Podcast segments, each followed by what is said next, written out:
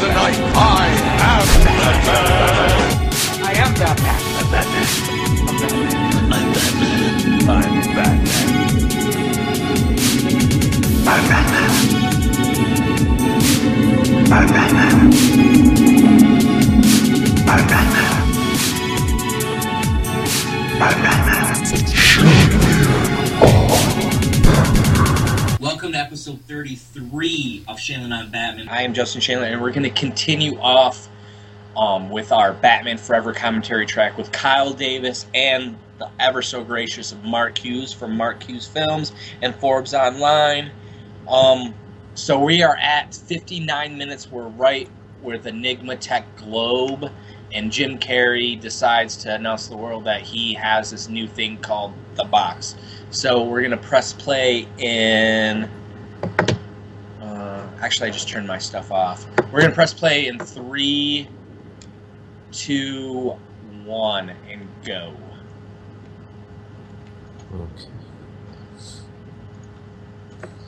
Okay. We have Jim Carrey up there on the podium giving his little speech about his... new invention of sorts, you could say. The Netflix before Netflix. Netflix before Netflix. And see all the, look at the camera movement and all this. Look at how the handheld camera through the crowd, the the going back and forth movement of it that we had.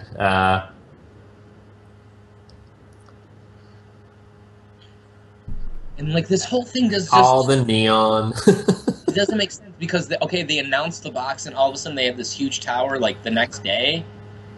And, like, that CGI does not work of that cityscape. No. Wow.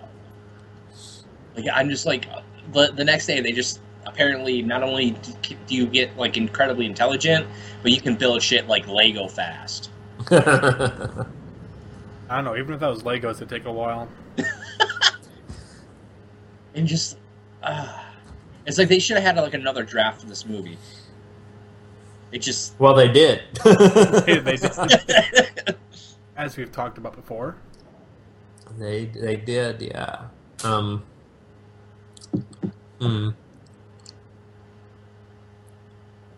like how Alfred just yells, Master Dick.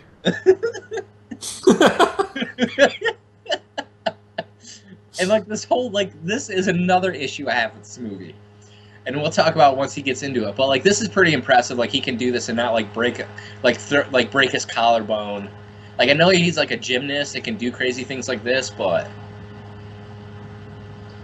I mean the door actually stops closing at times when he's not on the screen.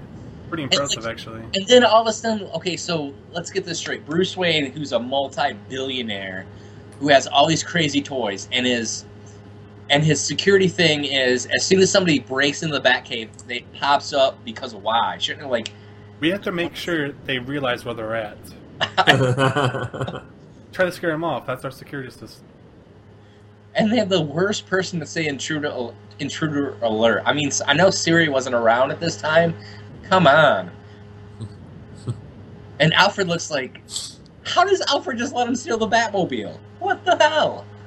That's a really important question. I always wondered, like, is Alfred trying to physically stop him at all, and Dick Grayson just, like, shoves the old man down, or what exactly happened in that scene? Just, like, Alfred's just like, you better not take it. I'm waving my finger at you. Don't do it. You're going to be in trouble. I'll tell Master Wayne on you. It just doesn't make any sense. My parents were murdered before me as a kid. She's like, but I don't understand, Bruce. You weren't murdered at all. Thanks. Like, you're right. Thanks. I'll go now. And, like, apparently if you're in Gotham City, you just have an automatic fan just next to you. Because there's no way that the wind is blowing like that. Apparently Gotham City is actually Chicago. It's 1990s and they have hair. What are you going to do? Come on. And his hairstyle changes back and forth a few times in this scene, actually. Jim Carrey's. Like, Jim Carrey's hair, like, from one scene to the next is, like, once red, then it's, like... I don't mind it changing from one scene, but like when he's out on that balcony with her, it looks one way. He walks in, it's different, and now it looks different again. And I'm like, he is apparently stopping every time the camera's not on him and combing his hair different or something, I guess. And apparently everyone in Gotham is like super obsessed with Batman, because not only do you have Edward Nygma obsessed with collecting Batman memorabilia, as in like newspaper clips, magazines, but so does Chase Meridian. Like everyone's just like crazy. And Vicky Vale. Oh yeah. Although admit it, if in Flint, Michigan, if Batman was there, everybody in Flint, Michigan would be freaking obsessed with Batman, right? Everyone would try to take him everybody out. Here. If he was here in L.A., then I guarantee you half the news every day in L.A. would just be about Batman. I'm sure. I have no doubt. Probably right about that. And, like, Alfred is the biggest cockblock in the scene. He's like, I can't be jealous of Batman because... We're all obsessed with Batman, and he doesn't even live in our city. So we have pictures. We have more pictures of Batman than Chase Meridian does. Come on, let's all be honest here. I have a. I'll try to show it to you, Mark. I have a painting of Heath Ledger's Joker. Wow, so that's awesome. Nice. Yeah, that's really cool. Did you say that's a painting? Yeah, or a poster. It's a painting. Wow. I don't know. I know it's like really not that. But yeah, that's a painting. Wow, that's really good. That's really cool. Come on, Alfred, stop being a cockblock. As cheesy as it is, I like his line here. No, the other car. And she's like, oh my god, he took a car. That was awful. He's gonna get... Not the Jaguar. No, sir. The other car. And his face is great after he says it. He's like, you stupid. Well, now, every time the Batmobile hits a bump, the bat wings on the top flap. And that really is like the worst thing. That is terrible. That should not be happening. The helmet, and there's one scene after... There's one scene, the bat, like, the cowl, like, it just, like, vibrates. Oh, it's at the very end when he's running in the black. It's just like...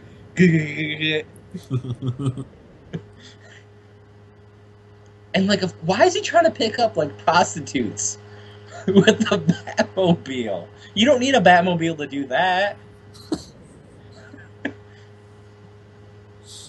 I forgot.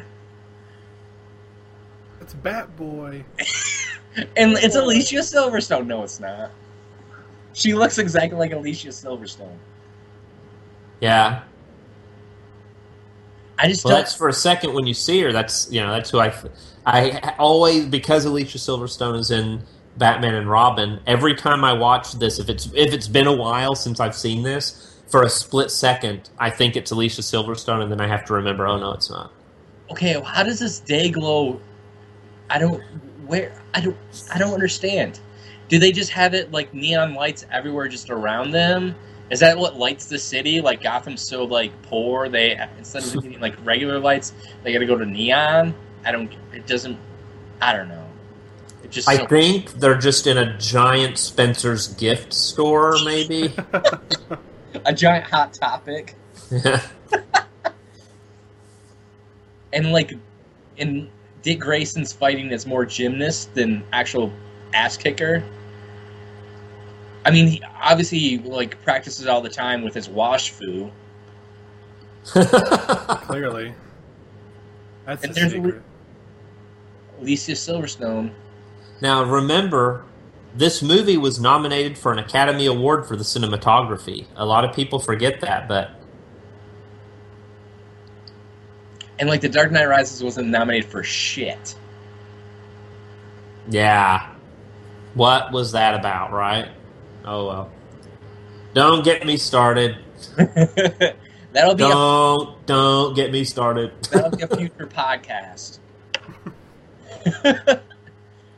Oh. That'll be the commentary podcast for... The Dark Knight Rises will just be us going, this wasn't nominated for anything. What? Just 3 hours of that. That's all we'll say. That's the only thing we'll say until the death scene in the truck when she goes, ugh.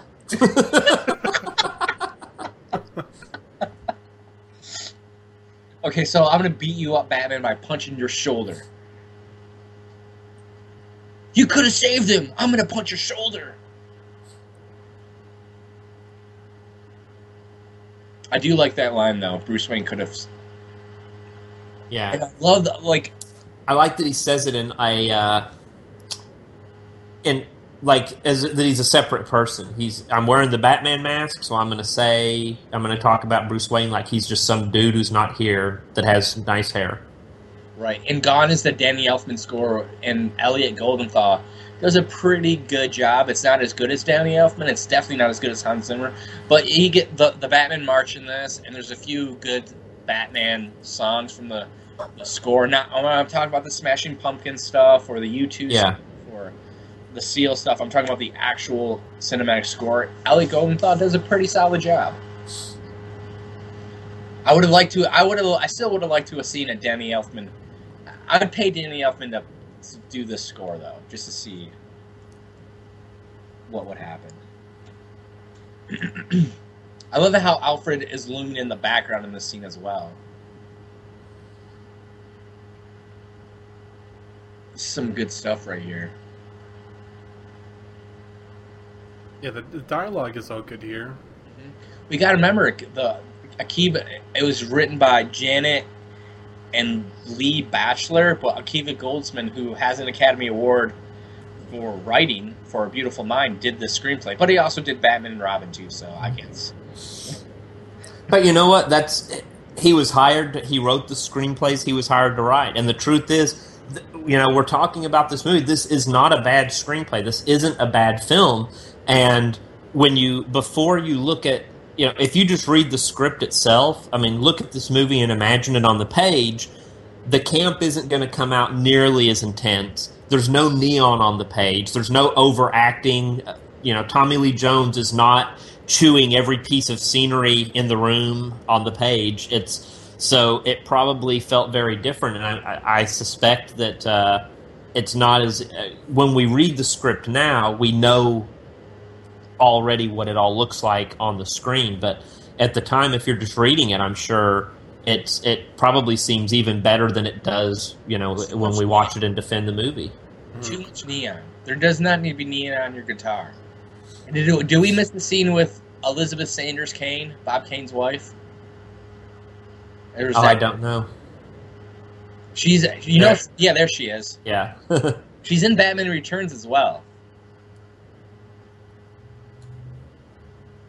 reprising her role as Gossip Gertie. But Jim Carrey looks fucking good in this scene, too. According to her, he doesn't. What does Drew Barrymore know, though? Like, I could see Jim Carrey as Batman in this movie. Like, he looks pretty fucking good.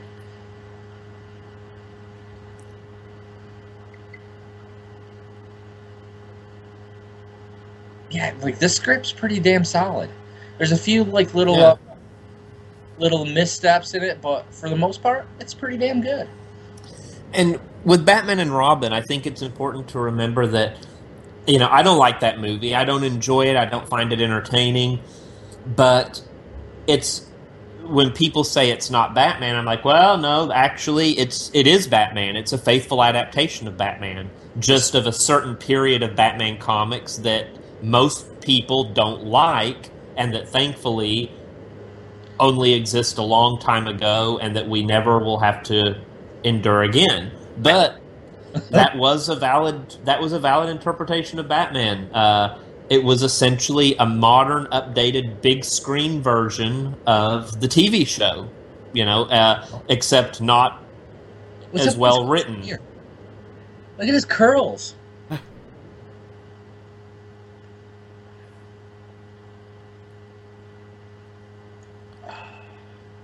This whole, I don't know. Like, I like this scene up until Tommy Lee comes and crashes the party. I don't understand. Yeah. He's trying to do, but then he tries to kill Batman, but really he saves Batman with that giant tube. does. He saves Batman with this giant tube, and then he tries to kill him. Why did I don't know. I like how he even complains about why he can't kill Batman. And he tries again, and then leaves without trying to confirm if he killed him again. Just lay a clip. Why won't you die? All right, let's go.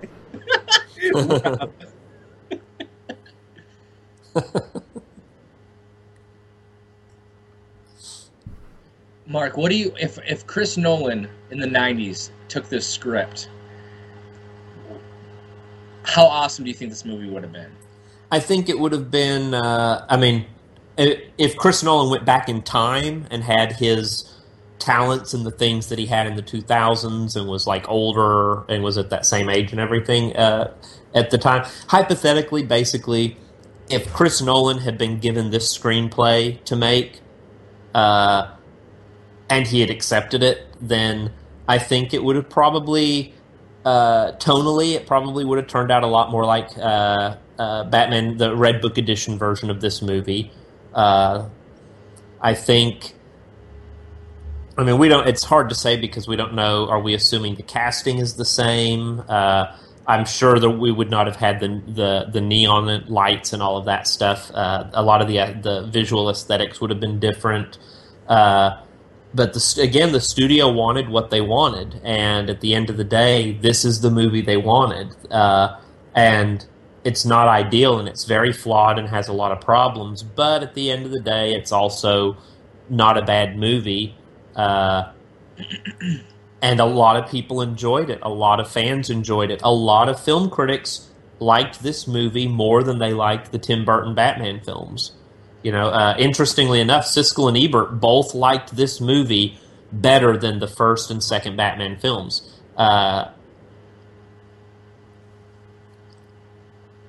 They really liked the Batman Mask of the Phantasm even more. Yes, they did. Yeah, well, understandably. That was a great movie. It was a terrific film. I love his reaction too. No. Totally screwed everything up. But he plays it off like the Joker. Like to me, like. They're just too, laughy and jokey. And, this thing doesn't make sense either, because he would burn the fuck out of his hands. I don't care what anyone says.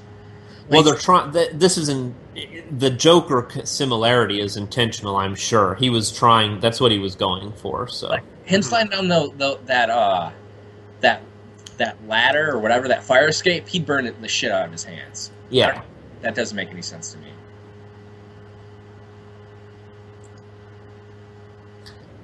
If you're looking for sense in this movie, then you're definitely going to have a hard time finding a lot of it. That is true.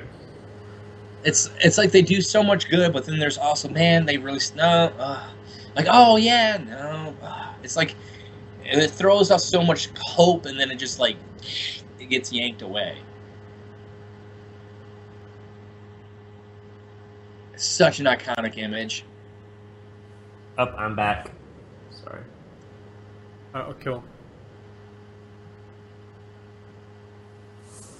Yeah, we're at the part here where he's he just jumped off for the fountain ice when they beat up everyone's butt. Yeah. Such a trailer moment. I remember seeing the TV commercial for this. Then they needed to be, when Batman does that double kick, they needed to be pull out more, because you can definitely tell it's the stunt guy. It's not Val Kilmer. Yeah. Kyle, did you know that Christian Bale read for Robin? Did he really? Yeah. Christian Bale did, Leo DiCaprio did, Jude Law did, and then they played the Indiana Jones thing again, which I don't understand. I don't have to do it once a movie, you gotta do it twice now. How does he know where she lives? My place, come on after. He's Batman, he knows where everybody lives. Oh, wait, no, it's Superman that's told somebody, I know where everybody lives, right? In the comics. At least he's not creepily, outside of Lois Lane's house, and he did in Superman Returns.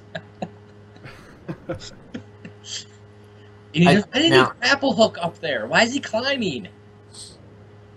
I'm not sure why he even went that way in the first place. Why did he go that way? They went out the front door. He went to the roof. I mean, what was the point of that? I don't know. He leaves. He comes back. He leaves again. And now he jumps off the rooftop into a giant sleeve. And, like, this was awesome, though. For 1995, that was tits. Yeah. But, like, why is Two-Face saving him? Just, like, not have that there. I don't get it. Just let him fall into the cement like they do in the other guys. I'm just imagining that scene now. Batman just goes splat.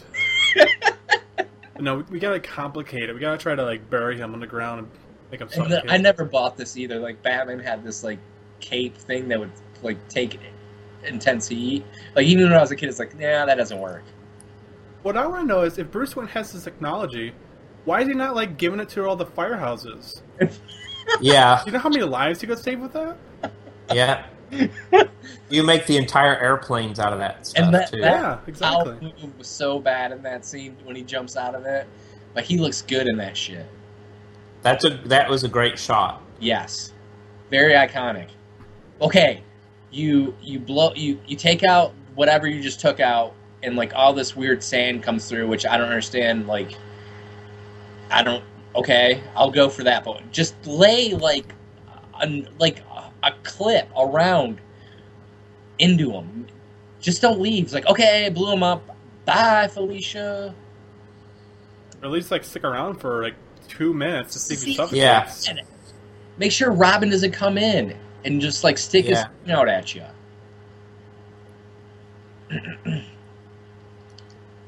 Yeah, like, if you look here, like, Robin saves them before, like, they've even left the room. Oh! Before they get in their cars to leave, Robin's saving them.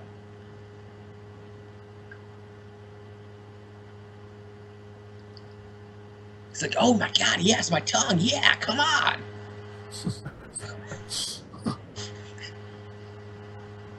And then he just saves his life, and Bruce is like, what the fuck were you doing?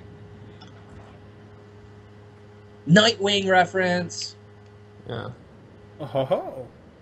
I just imagine, like, to me, like, imagine Bruce being, like a lot larger and muscle-wise. Like, he just looks really skinny in this. But whatever. 1990s.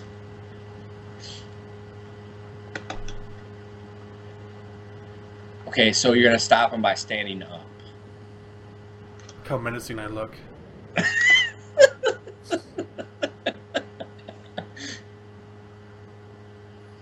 I mean, he's in good shape. He's not in Christian Bale shape, but he's still... He's no Ben Affleck. And the truth is, I mean, when you see these guys that are martial arts experts that fight, a lot of them, they don't look like weightlifters. I mean, when you watch MMA fighters, they do more, but... See, get the security camera of Chase Meridian. Close enough.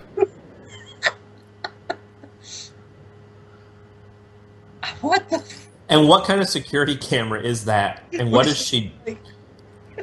Oh no, that's camera. It's TV footage, right? Because there's a microphone.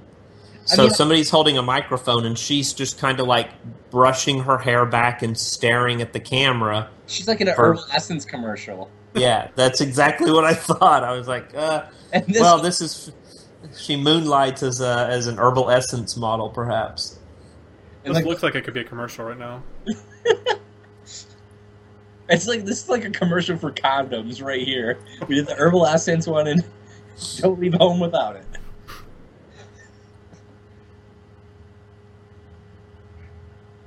This whole scene's so bizarre to me. Her apartment is a single giant bedroom, apparently. I know. Yep. I'm just saying, she has a penthouse apartment, and... It's just a giant bedroom. She put her bed in the middle of her penthouse room.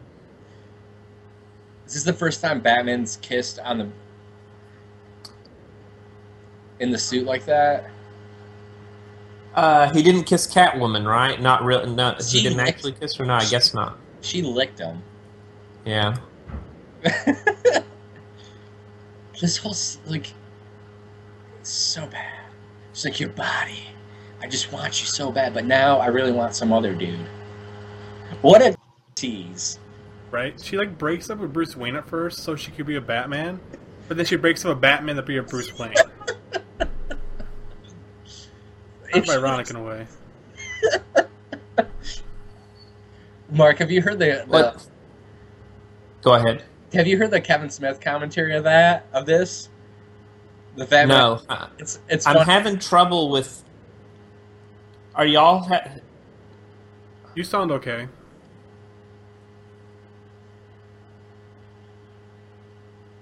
Y'all, can you hear me? Yeah, we can hear you. You're getting real mechanical sounding. Everything sounds good on my end.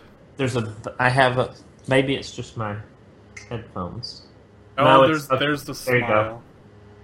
Okay. Oh, I missed the bat smile. Oh, I did too. I missed the smile. Yeah, it's okay now. I leaned too far back and I'm pulling my headphones out. Not to pay attention to that shit. It was probably for the best. Yeah, we missed the bat smile. Everyone knows the bat smile already. We don't really need to talk about it. It is what it is. Oh my god, the worst cinematic thing Batman can do in the Batsuit is smile. Oh god. And look at, like, they photographed the lights in this thing too, which is bizarre.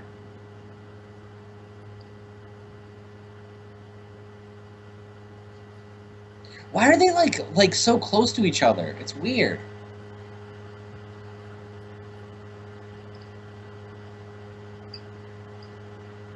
And, like, okay, so Batman decides to quit because why? Again? He had to be stayed by someone else. It's unacceptable. Well, he thinks the philosophy behind it is that he's going to quit.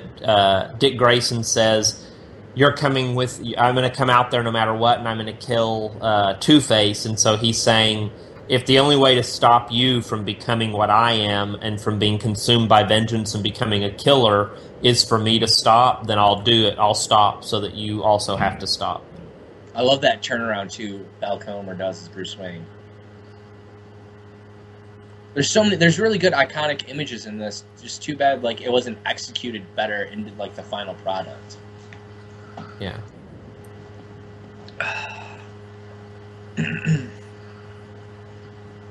So we're at hour 25 minutes, hour 26 of Batman Forever. What do you think of the Elliott score here, Mark? I like the score for this a lot. It's again, I mean, I understand it's different from Danny Elfman, and Danny Elfman's score is wonderful and iconic. But I think that I like the music in this. I think that the score is really good. I think all the technical aspects in this, it's all good. Whether or not some of the lighting or some of the, you know, the neon and some of those things, whether or not it was what the film needed, the old bat suit back there. I like how it's lit too. Yeah, on a technical level, it was all done well. It was all it was extremely good production values. There was nothing done on the cheap on this. Mm-hmm.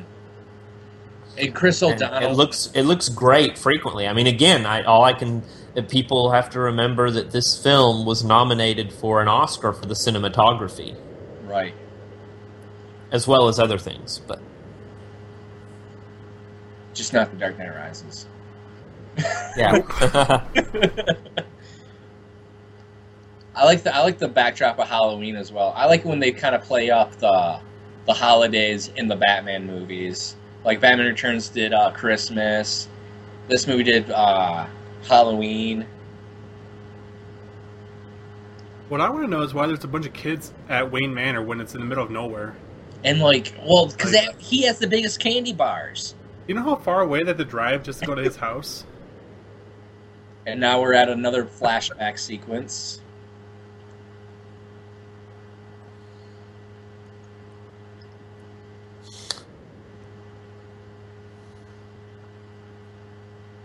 I do like the look of Wayne Manor here. I like this look of Wayne Manor way more than I did than the Tim Burton, because that to me was that was just a mansion, like a celebrity's mansion. Like, this screams manor house to me. When you compare those. You know what? You raise an interesting point there. Something that I've always the Wayne Manor in the films, I'm not really. The first film, it was, you know, they used kind of a castle, and it was I never really felt convinced. It was set way far away, and it never just really felt as much like a mansion for a family that had been around for so long and everything. I think none of the Batman films, and this is a nitpick, it's not a big deal to me, but none of the Batman films did I ever really feel like Wayne Manor itself had a true atmosphere and a presence in the films. They were all fine, they all worked fine, but I never really got a sense of Wayne, like the city Gotham itself is a character in many of the films, and really has an atmosphere in most of the films. It has a very distinct atmosphere and presence, but Wayne Manor never has felt that way to me in the films, and I'm not sure why that is. I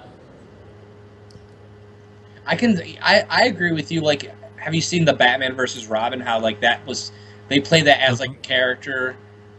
Within that film, which is really well made, and I really like that a lot. But like, it was more than just a thing. It was an actual, like, it's part of the story. Whereas like Wayne Manor has always been played off in these Batman movies. It's just kind of like a backdrop. And we're finally in the cave. Like, Bruce is finally in the cave with the Black Book,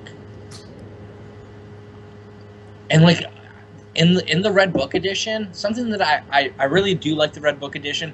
But something that I really did have a hard time with is that scene with that huge bat. Oh, really? Yeah, it's just like... That's one of my favorites. I have to admit, that's one of my favorite of the missing scenes from this movie. It plays off hokey. I don't know why, but just maybe because of like the fangs and everything, just screams like more vampire bat than me. But I like it, like how it's coming at you and everything, but like when it's like this, like, you know what I'm saying, where it's like that, to me, just, I don't know, for some reason I just have a hard time with that. I don't know why it is.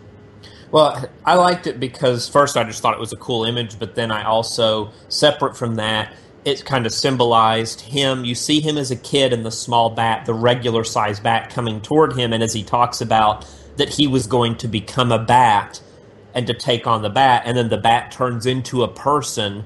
And then it spins around, and we see him in front of it, and it was kind of symbolic of him.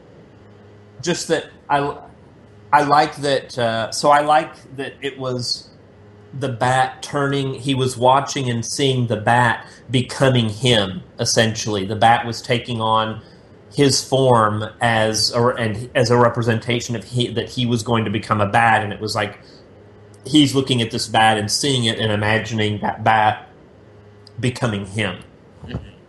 So I like the, just on its own, the imagery itself, just stand alone, is pretty damn cool, I think, but I also like what it represented, and I thought it was a cool visual, literal representation as well. I straight up love this scene when they storm Wayne Manor. I really was hoping we would get more of that with Bane in The Dark Knight Rises. Like, he just storms into Wayne Manor. Like, and you get that a lot in the Arkham Origins games. I don't know if you play that, but I really love this when they just break into Wayne Manor and just start beating the fuck out of everything. So awesome. And it plays strongly, too. Like, his fortress is being invaded by, you know, the villains he's tried to protect, and now he can't even protect his own home. He can't protect Alfred. Alfred's got beat down.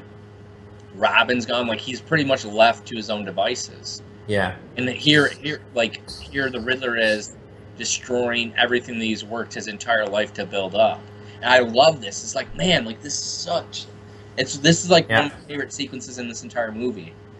Even though I agree. And it's, look at how well, again, what Schumacher does with the mixing of your reactions here.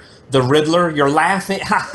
Oh, he's cutting back and forth from a moment of levity and comedy, like, and then, dude, you know, this stuff is funny and you're laughing, but then the Batcave is being blown up. Mm-hmm. And Bruce Wayne and Chase Meridian are being chased by these armed guys, and there's the fight, and the film is like jumping. It's going from one to another to another to another. So it's letting you laugh and then, you know, gasp and then yell and then laugh, all back and forth. So your you're feeling and your emotions are kind of jumping from one thing to another, and but not disjointed. It's very intentional.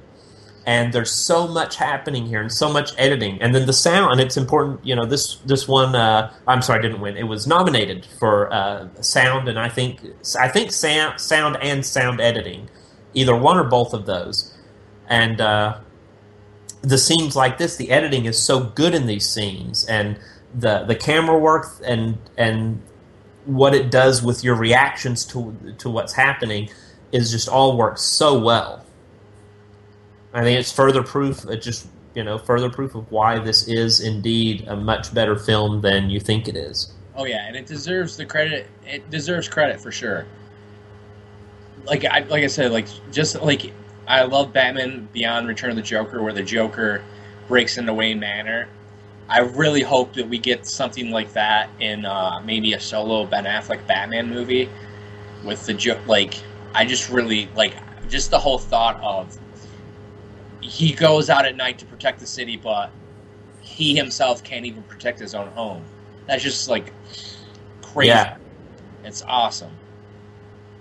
And then Jim Carrey with his cane work. Jim Carrey is pretty... I don't know if you listened to the commentary track that Joel Schumacher did for this film. We talked about how many... He broke up, like, 100, like, canes. Breaking them because he was doing all these crazy things with it. I love the pull out of the eye as well.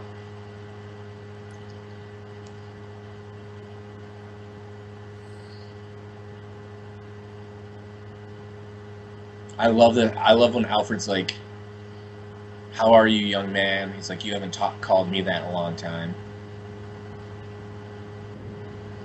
It really screams that father-son relationship.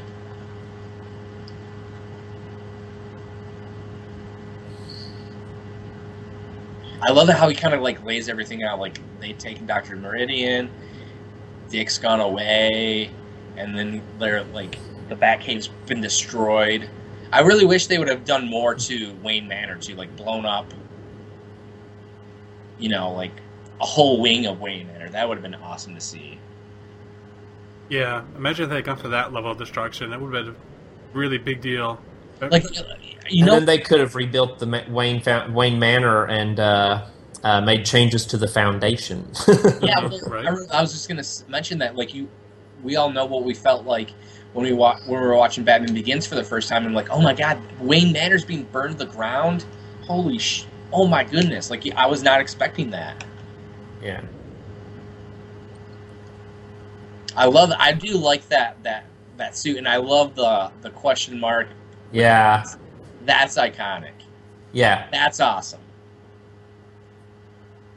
That is awesome. Yeah. And that's a great shot right there too. That's the city shot. It's very different from, I mean, really, really aesthetically different from what they went for in the Tim Burton Batman films. And I'll say as much as I personally actually prefer this film to Batman Returns, and as much as I think that this gets the Batman character right a lot more than the Burton films did, I'll give props to... I mean, the Burton films did a lot of things right, and I think that the gothic look of Gotham they had, I do like that better than the Gotham design for this, but only because I just prefer that kind of architecture better. They wanted something different here. They went for it, and this is still cool. And that was a beautiful cityscape shot, I think. Yeah, this movie does get a lot more right than Tim Burton's second Batman movie, and it's just all like they understand. Like, to me, when I look at this movie, it's like Joel Schumacher was reading the comics. As you know, as we all know, Tim Burton doesn't read comics. I've actually read a lot of his books that he does with a lot of his interviews and stuff. He's like, I feel like I'm ADHD or ADD. Like, I don't know which panel to read first, so that's why I never read comics. But he's like, oh, yeah. I know, like, certain, like, aspects to the comic, even though I've never read it. And, like, you can tell. Like, Joel Schumacher, you can tell, like, they were in the back. There it goes. And, like, our first... Is this the blue? Is this gray or blue? What's that? Is the suit gray or blue? I can never tell. It's gray. I think it's silver. Silver gray. Silver and gray. It's like a dark gray. Kind of like that. At first... I do like Chris O'Donnell's or Dick Grayson's suit in this movie, even though even though they had that hokey line, "Who's your tailor?" Come on, just let it be. Come on, what does R stand for? It stands for Roger.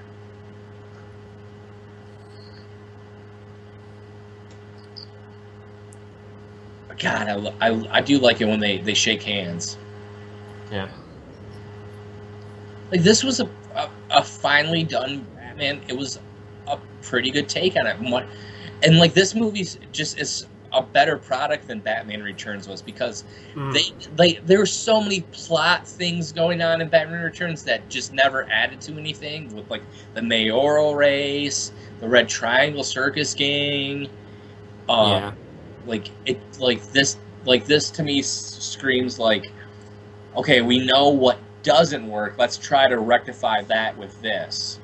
I still would have been interested to see Michael Keaton as Batman in this movie, even though I do prefer Val Kilmer and kind of like this role as well, even though it's weird that he turned down $15 million for that movie. I bet he regrets that. I think the Batman Returns visually and aesthetically, it had a lot of great things about it. There were also a lot of... It was a very sterile-feeling movie, and Gotham City essentially had, like, 10 people lived in Gotham City, and at night... Anytime Batman was out and about on the streets and he was fighting villains and stuff, there were never people anywhere, usually. There's only a couple of scenes.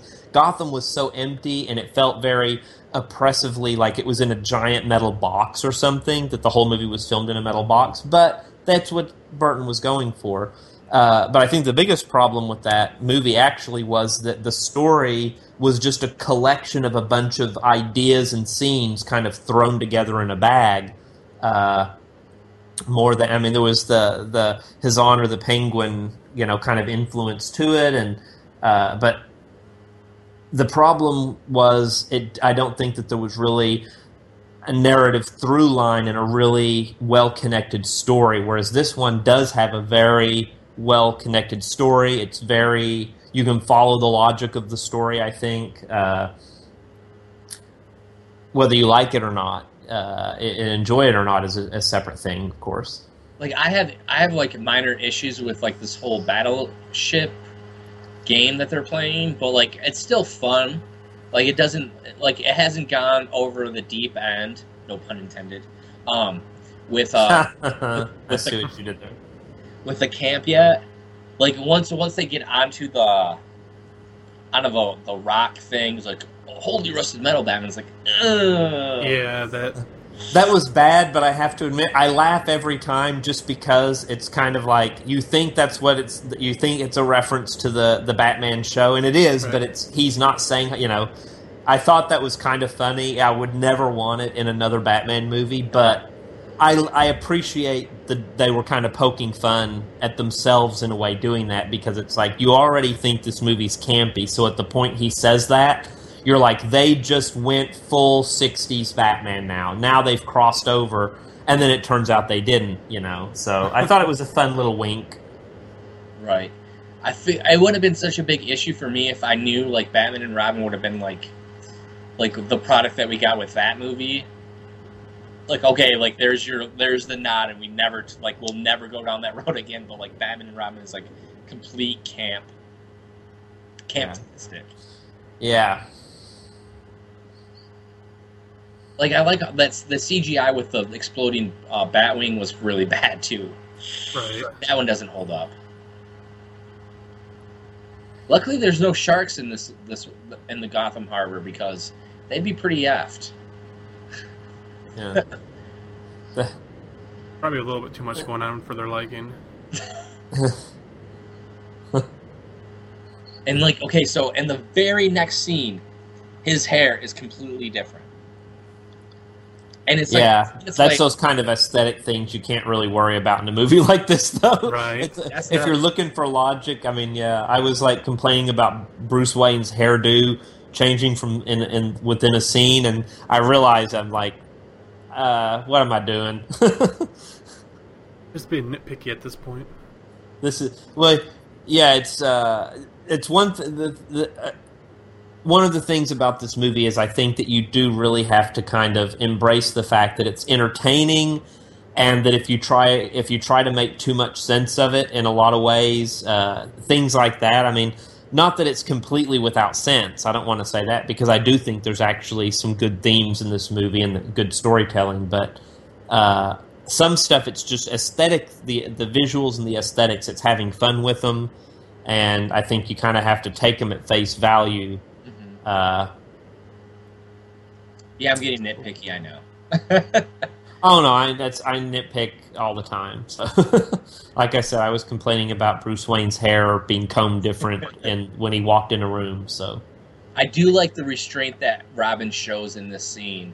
Like, it's like he kind of like should have been. But this comes with training with Bruce.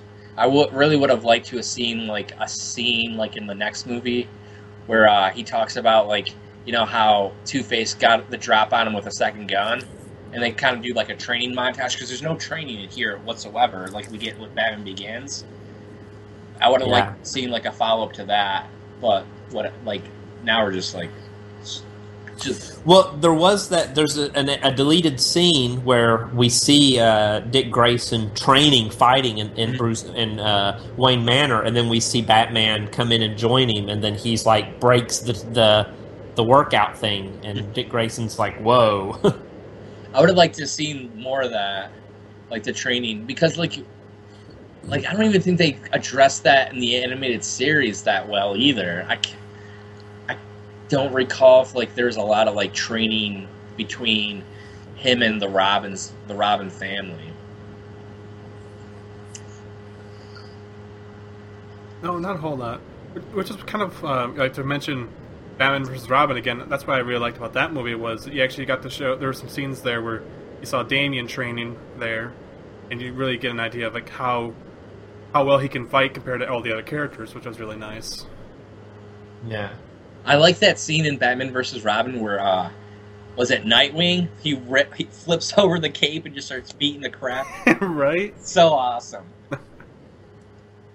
And now we get into like the things that Batman doesn't need to have and just only has him for like giant gears. Yeah. Yep. That's a bad miniature too. Yeah. That doesn't hold up either. The boot lasers aren't as bad as the Bat credit card, but it was the first step down that road. Bat ice skates. Yeah. Let's not forget about that. And then if you notice, I don't know if when fans listen to this, if you notice, like, on the left eye, it's like the question mark with his little mask. That's a question mark. I don't know if anyone... The other day when I rewatched this, I was like, oh my god, well, how did I miss this all this time ago? Yeah, I missed that the first time around as well. This is, interestingly enough, this suit here that Batman's wearing is like, you know, it's annoying that he's got like the it's a little busy or whatever. It's not the best suit, but in these scenes right here, some of the way his face looks and that it fits with the portion of his face that's visible looks better. That's the best that he looks in the suit. It's one of the best looking looks for the cowl, actually. And I don't otherwise usually think that, but I think that it fits his neck and his head a little better, you know, and it makes his chin and the lower portion of his face just looks a little better. Like, I do like his look in the suit, too, because it's very really proportionate to his body. I like how it kind of, like, the cape kind of, like, sits. Like, if you look where the, like, the little, where the cape sits, like, with the little, like, triangle things. Like, it sits really nice to it. And yeah. Scream. Like, it seems like it moves better than the Burton stuff. Even though I don't like his look, he kind of looks surprised that, like, that they were, like, kidnapped. It's like, oh my god, I didn't know that. Yeah. Oh, I forgot.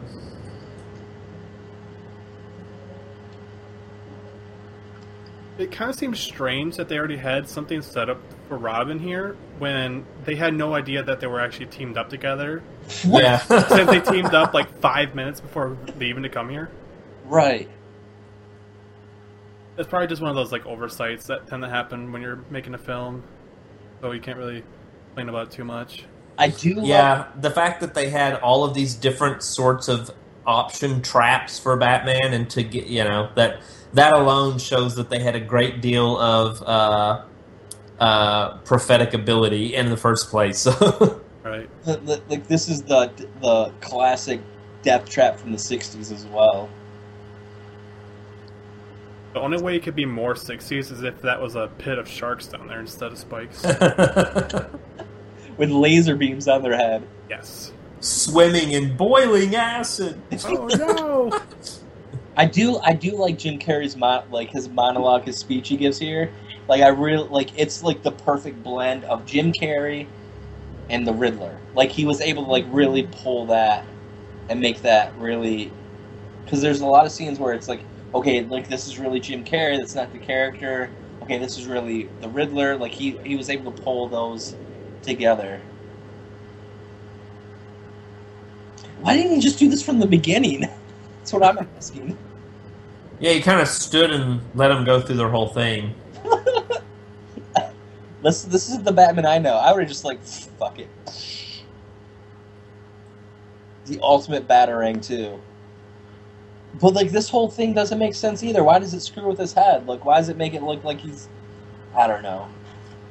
Like, the science of this movie just does not work. Well, that's the... I think that's the thing...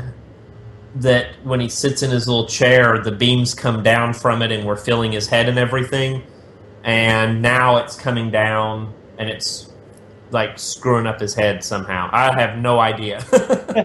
I'm not going to even try to guess how the science of this works. Bummer. I do like the score right here too. Mm-hmm.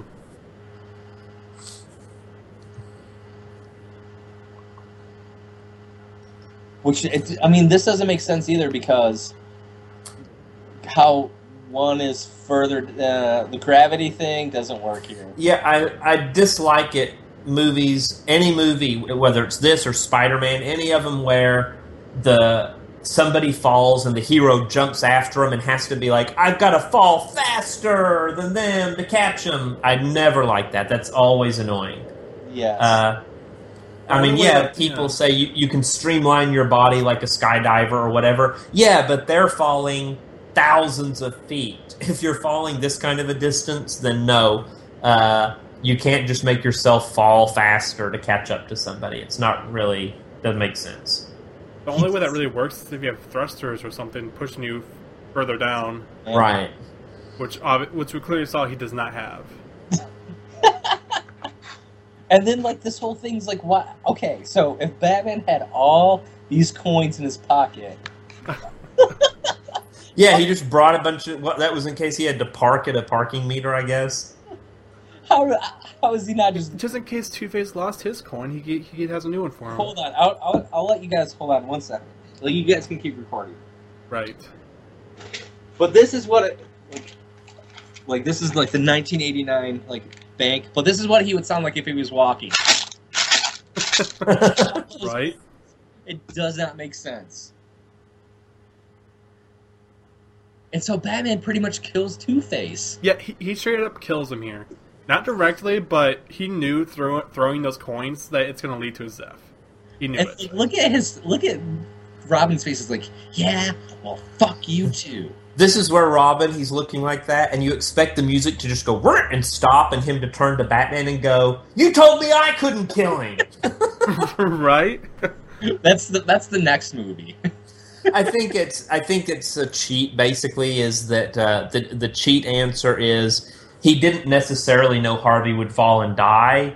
He knew that Harvey had a gun and was going to shoot him, and rather than risk, it's actually similar to the choice with Harvey Dent at the end of The Dark Knight.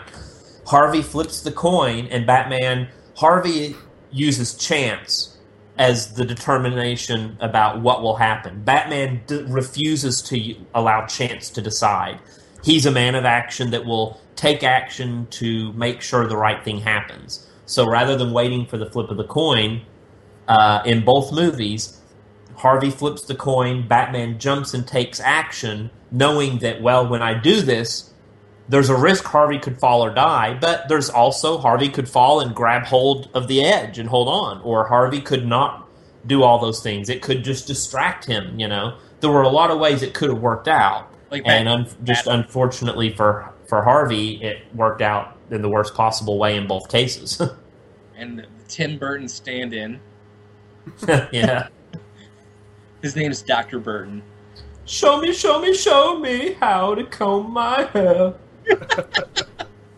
You heard it here, folks. Mark Hughes singing.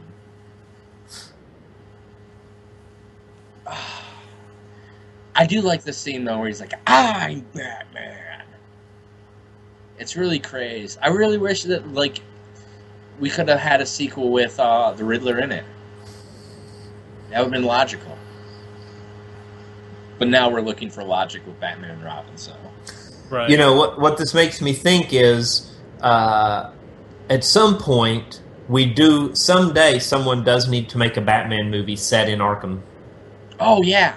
I mean, it doesn't have to adapt Arkham Asylum, you know, exactly, and I wouldn't want them to just try to do a video game adaptation. But a movie that's set in Arkham and that has Batman go to Arkham to confront the Joker, or where a lot of his people, the people that he's fought, are locked up, and you know, some kind of jailbreak at Gotham. Which I know I'm describing exactly something that happens in Batman Begins. Right? Yes, we do see inside Arkham. Batman shows up. There is a jailbreak at Arkham, so to speak. But I mean, like, a movie that kind of centers more around Arkham kind of thing. I think it would be interesting. There's a lot of potential there. Do you play the Arkham games? No, I'm not a video game guy. I'm not a gamer. I haven't played... I liked video games when I was younger and played the old Atari 2600 and the Atari 5200. And the first PlayStation when I'd go to stores that had it, but... I haven't played... last time I played video games was in 2005. I used to play the Madden football with my brother on my brother's PlayStation PlayStation, I guess. But that's really the... I'm not... Otherwise, I don't play video. But I could imagine myself getting into this very much if I played Arkham, the Arkham video game. You need to play the Arkham video games. You are Batman. It's like the... And then here, we're coming to an end with this, and then the bat cowl just vibrates. You know what? I never noticed that until you said it, and now it's the only damn thing I can see. I think it's his... I don't think the cowl's vibrating. I think his head, as he's running, it's his head kind of shaking and moving from side to side, but it definitely makes it look like his ears are shaking. And I love that scene, and I thought I was about to comment on what a great shot it is, and what a great end is, and now... I will always, as a matter of fact, I'm going to rewind and I'm going to watch that again just because I can't believe, I'm going to try as hard as I can to just pay attention to the fact that it's a cool shot and not feel like I'm seeing his ears wiggle and wobble around. Oh no, we ruined the ending for Mark. Here it comes. Okay, he's running again. Can I do it? Damn it. No, it's right there.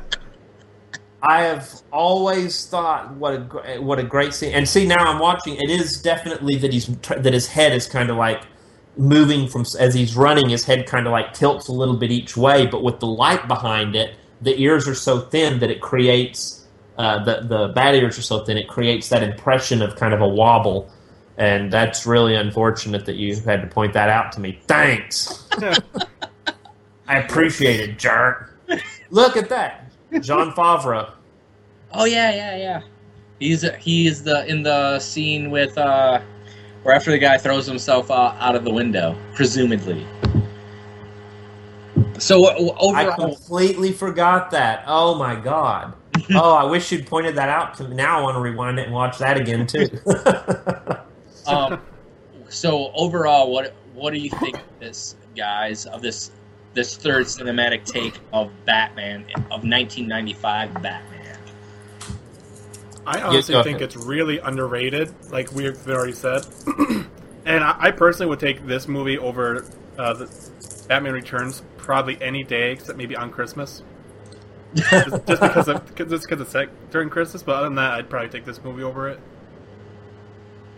Yeah, I agree. I personally, as far as the theatrical version, which we just watched, I like this better than Batman Returns. I think this is, of the first three movies, I think this is the most, the closest to my Batman in terms of it being a heroic presentation of the character in a way. I think if I had the theatrical version compared to the first film, it's hard to beat Jack Nicholson and Michael Keaton and the first time you ever see Batman in live action in a serious way. So I give Batman 89 a slight edge over the theatrical release of Batman Forever. But Batman Red Book Edition, I think, is superior to any of the other Batman movies until Chris Nolan. So I think there is a version of this movie that I definitely think is better than both Burton movies, and I think the theatrical is better than Batman Returns for sure. We did the commentary track for Batman Returns, and like I always enjoyed it, but like sitting with a group of other guys who kind of like love movies as much as I do, like, and then pointing out like issues with it and everything, like I really enjoyed this so much more than Batman Returns because it starts off better. We don't start off with an abortion. Essentially, that's what happened in Batman Returns. It's more. It's not like the tone of it. It's just more. It's just the whole movie as a whole is a lot better. Like from the acting of it, there's no like other than like the Tommy Lee Jones stuff. It's not as dark. It feels more structured. Right. Like there's a story going on. It's driven by plot. It's driven by, you know, like the stuff going on with with everything going on. Like there's actually like stuff going on where like it brings up Bruce's like past and everything. Where with Batman Returns is like okay, like it's more about the villains set in what Bill Raimi says. What he thinks he says like Matchbox World. That he says about it, and like it's just so much better than the previous one. I really wish like it's like Batman Forever kind of resets the world for Batman and everything, and then it just tapers off with the next movie. It's like, man, you guys really screwed the pooch again with another sequel. Yeah, it's just bizarre. Now, I will give Batman Returns major props for what a great cowl he has in that movie. I love the bat suit in that, and I'm one of the people that really, over time, I think the first Batman film's cowl has really not held up very well. It looks like it's made of clay, and that you can almost see like thumbprints and stuff in it where they were molding it. And it's so big that every time he turns sideways and there's a back-off shot of him sideways, that Batman cowl on his head is so big he looks like Dark Helmet from Spaceballs to me.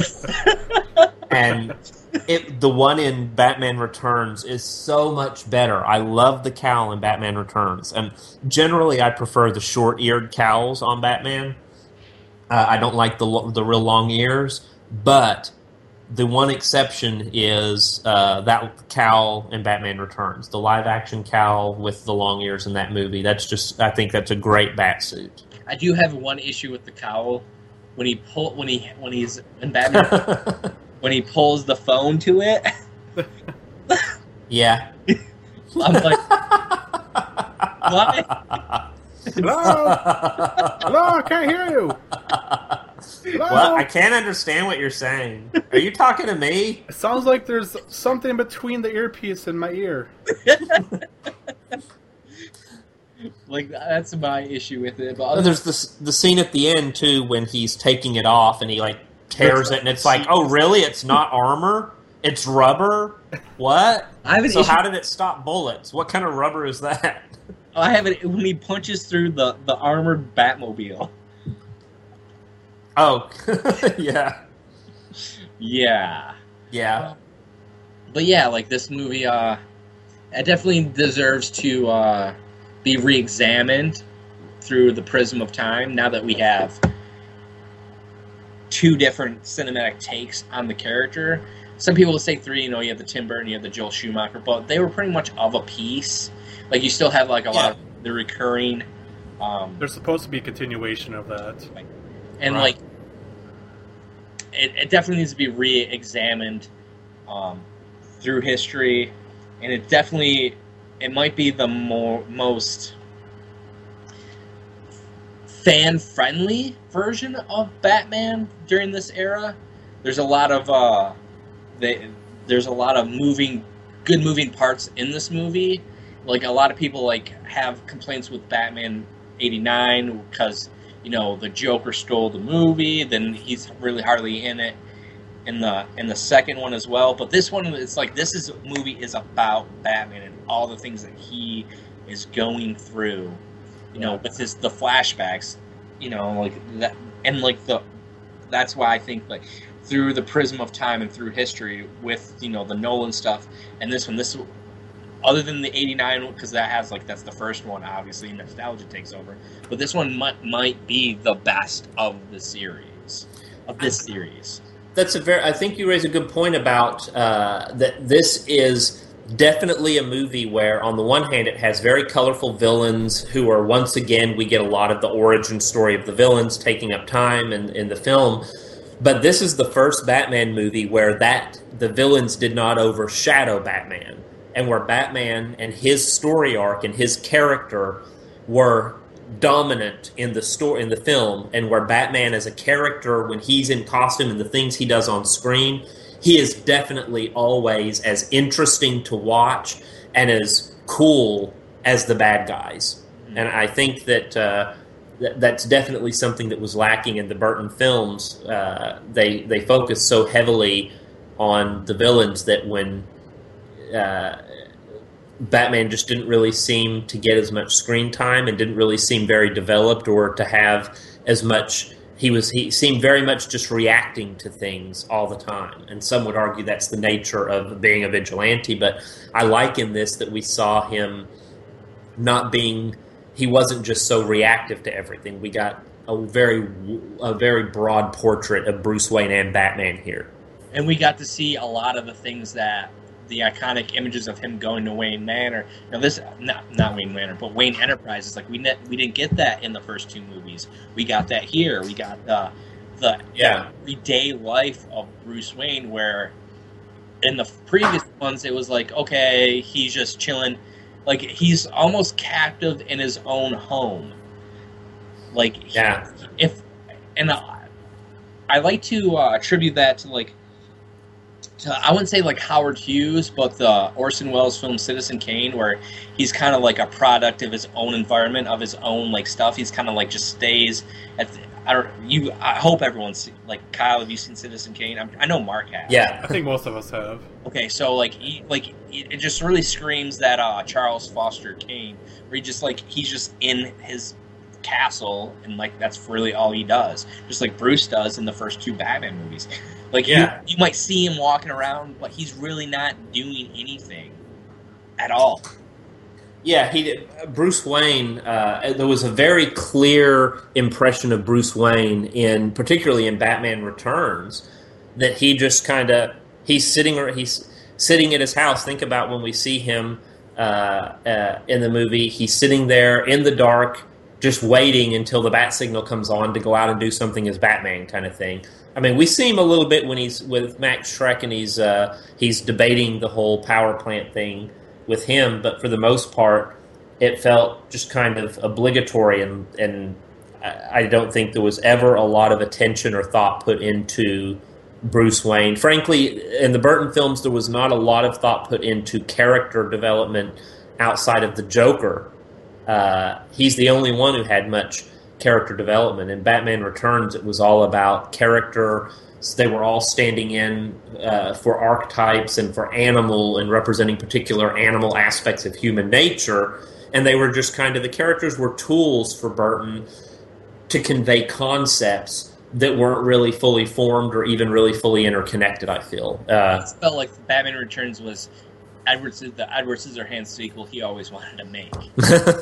Like, it really screams that because it's not about Batman at all. It's about, there's more screen time of Max Shreck than there is of Bruce Wayne. Yeah. Like, yeah. I'm not saying of Batman. I'm talking just as a Bruce Wayne. There's more screen time of Max than is of Bruce. Yeah. And that's an inherent issue I have with those movies. You know, like, and nostalgia takes over, and it's hard for, you know, like, I do have love for those first two movies, but within the history and looking back at, you know, the Nolan stuff we got with Nolan and then the stuff we got previously, like, to me, Forever really is the most underrated of this Batman cinematic universe because it just unfairly gets lumped together with Batman and Robin. Yeah, and Schumacher is a good film. People say, oh, the Schumacher Batmans, and they say it in a very derogatory way. And Schumacher is absolutely a great filmmaker. And I think we all know Schumacher himself certainly is aware of the fact that Batman Returns is just not a great... It's put together very well. It's technically dazzling, and it's visually stunning film. And it was exactly what it was trying to be, but what it was trying to be was just, unfortunately, just migraine-inducing.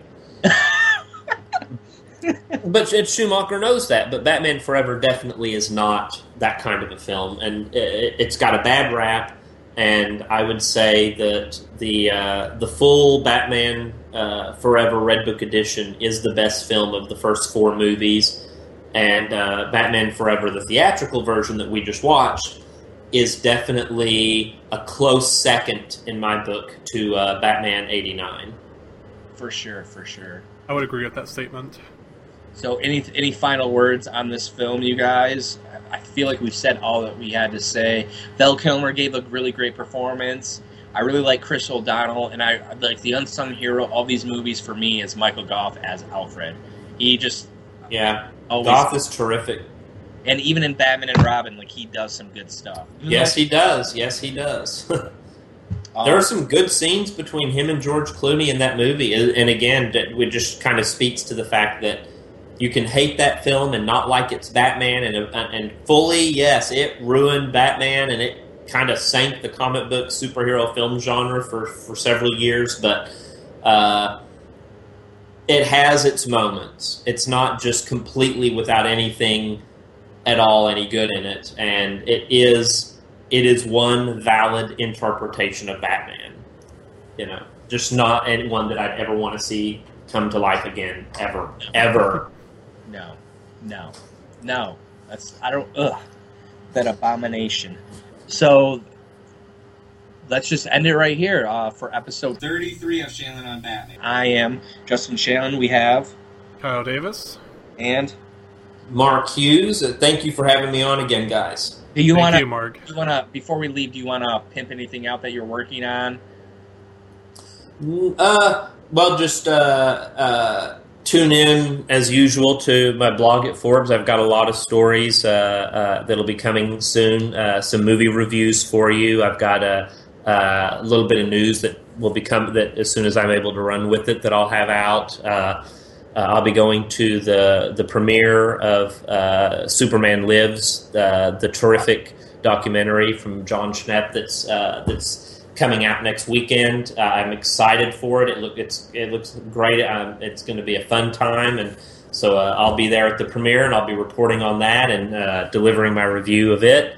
Very nice. And, of course, a big assessment of how Avengers Age of Ultron does. Oh, yeah. Oh, yeah. So, yeah, thank you for coming on again. We'll have to do this again for sure with Batman and Robin or Batman Begins. Just depends on how our schedules line up for that. So yeah, for episode 31, Shannon and Batman, thank you. Thank you. Thanks, guys. I am the Knight. I am Batman.